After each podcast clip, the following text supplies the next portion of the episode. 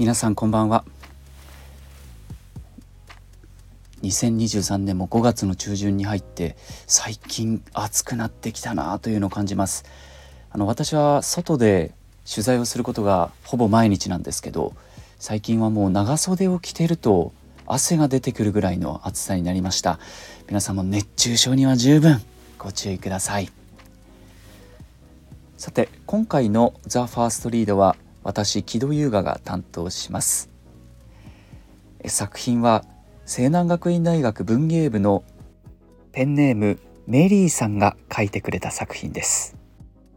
猫好きの人には非常に興味深い作品だと思います。お聞きください。タイトルはみやこカタカナでみやこです。もう随分と前の話なんですけど私の友達の話をしますね。確かあの日は4月9日だったと思います。私は高校に入学しこれから始まる新生活に一抹の不安を覚えていた頃でした。受験に失敗した私は仲の良かった友達と軒並み学校が離れてしまいました。加えて私が何とか進学した高校は都市部から少し離れたところにあり家からはだいぶ遠い場所。元来の引っ込み思案とそれに付随する口下手。状況の悪さも相まって私はうまく友達を作れませんでした。そんな中4月9日混雑が苦手な私は学校が閉まる直前まで待ってから帰路に着こうとしていました。薄暗い中うろ覚えの自分のロッカーを探します。日の光のない中では携帯のライトで照らさないとロッカーの番号が見えません。面倒に思いながらも携帯をカバンの奥底から引っ張り出しなんとか自分のロッカーを見つけました。とその時ミャーという甲高い声が私の鼓膜を震わせました。音が小さくあまり明瞭には聞き取れませんでしたがなんとなくわかります。猫の声でした。友達のいない心細い中に響いた声でありそもそも猫が好きだったということもあり私は半ば無意識にその声の出どころを探しました。急いで靴を履き学校の玄関を後にします。もう一度声が響きました。学校の裏手側でしょうか確か校舎裏。グラウンドとは少しそれた道に雑木林があったはずです。辺りをキョロキョロと見回しながら私は歩を進めます。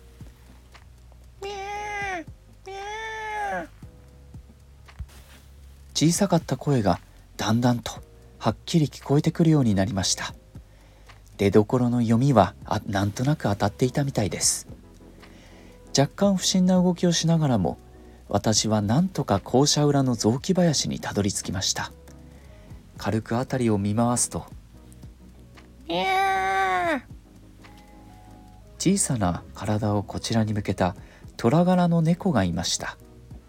私がご飯をくれると思っているのでしょうか。丸くて大きい黒目をランランと光らせこちらを見ています。私はカバンの中を見ましたが食べ物なんて入っているわけはありません。あるのは新品のやたらと重い教科書ばかり。申し訳なさを覚えました。ごめんね。お前にあげられるものはないんだ。そんなことをつぶやきながら猫の前にしゃがみ込むとまるでそのタイミングを待っていたかのように猫は後方へと歩き出しました。少し歩くとこちらを振り返りまた「ミャー」と一言だけ「ついてこい」とでも言いたいのでしょうか。一言だけなくとただこちらを見つめて立ち止まっています。少し不思議に思いながらも立ち上がると私は猫の後を追いました。すると猫は私と等間隔を保つように再び歩き始めました。そうして23分ほど雑木林の奥に入り込んでいることもありもう周りはすっかりと暗いです。明かりが欲しいところですが少しでも立ち止まると猫に置いていかれそうで暗いまま歩くしかありません。ねえどこまで行くの？と声をかけたところで「ミャー」と猫がまた一つ声を上げました。何かあるのか？と思い視線をやると足元に小皿が置いてあるのが目に入りました。さっきも言ったけどさ何も持ってないんだよ。ごめんね。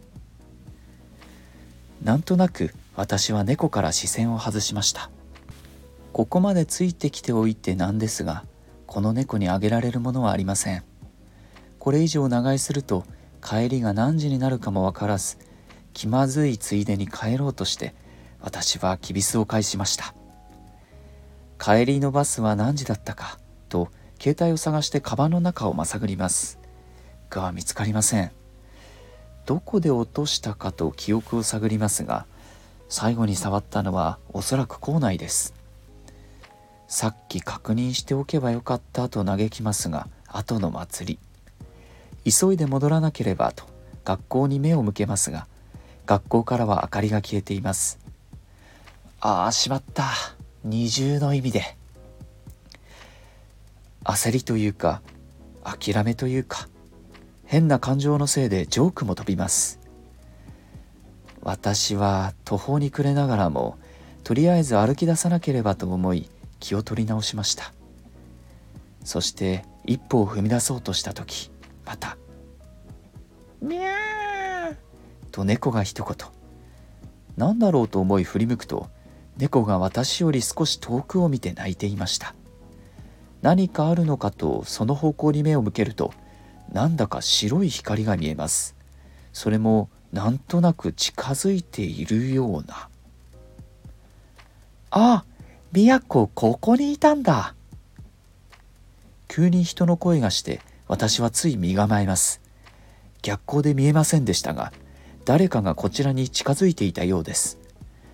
なんとか状況はつかめましたが急な呼びかけに私は何をしたらいいか分かりません。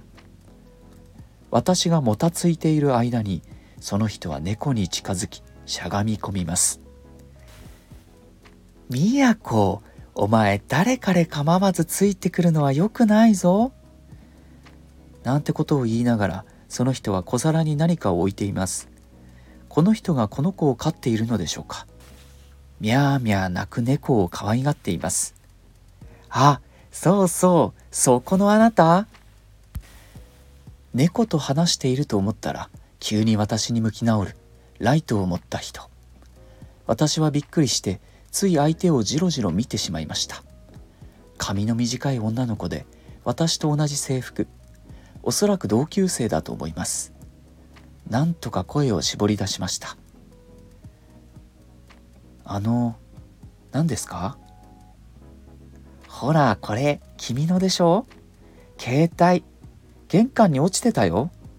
都に聞い取られちゃったんだね。と、にこやかに笑いかけながら、彼女は持っていたライトを差し出しました。よく見れば、そこには見慣れた私の携帯、拾ってくれていたみたいです。えー、っと、なんでこれを？私ね、この子に会いに来たの。そしたら玄関で君を見かけてさ、携帯落としたの見えたから渡そうと思って探してたの。そしたらどんどん裏の方に入っていくからびっくりしちゃった。そうだったんですか。えっと、ありがとうございます。いいよいいよ。猫好きなの？えっと、はい。そっかそっか。じゃあ、都に釣られちゃうのも仕方ないね。その人は「なー」と言いながら猫を撫で回します。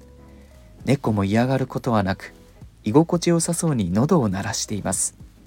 その姿が少しだけ気になって聞いてみました。あのー、その子ってここで飼ってるんですかいやーわかんない。私もこの子に会ったの昨日とかでさ。え？新入生だもん。君も同じでしょ？私県外から来ててさ一人だしやることなくてブラブラしてたらこの子がいてね仲良くなろうと思って今日はご飯持ってきたの。そう言って彼女はカバンの中を見せてきます。暗くてよくは見えませんがおそらく猫のご飯を見せているのでしょう。なんとなく彼女がこちらに対してフレンドリーであることを察し私は少し気になっていたことを聞いてみることにしました。そうその子名前ってああみやこ？私が勝手につけたの。ほらこいつみゃーみゃー泣くからかわいい名前でしょ？そうですよね。いえちょっとびっくりしちゃって。なんで？えー、っと私名前がみやこって言うんです。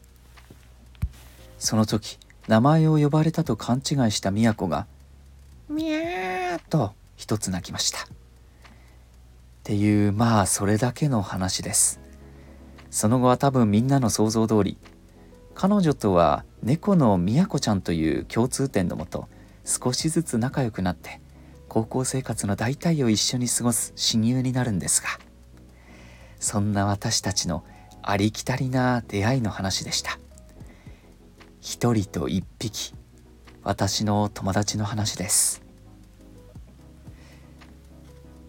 面白い作品ですね。私も猫飼っているので黒猫を飼っているんですけどすっごくこの猫の話興味深いです。